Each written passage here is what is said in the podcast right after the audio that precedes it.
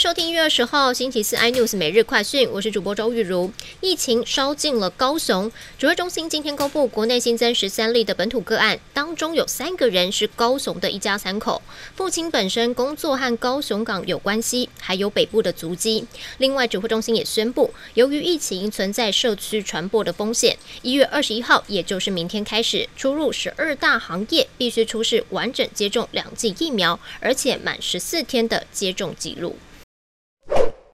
近日，中国各地为了本土疫情如临大敌，由于在国际包裹采样呈现了阳性，北京、深圳、珠海的确诊者都声称接触过国际邮件。北京、广州、南北两地紧急采取了应应措施。北京就呼吁民众避免从高风险地区邮购，广州则要求过去三天曾拆过国际邮件的民众要接受 PCR 裁剪。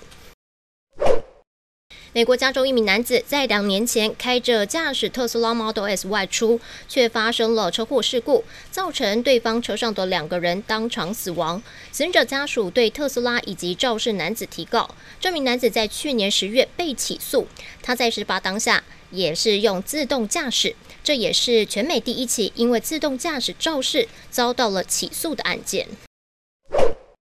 半导体设备供应商下的世代 EUV 在标上新天价，其中最新款由英特尔率先下定的机种，报价超过三点四亿美元，再创历史新高。先进制程三纳米发展至二纳米，最关键的是设备的熟练生产。台积电大举拉高了资本支出，多数用于先进制程。英特尔、三星也积极投入相关的设备预定采购。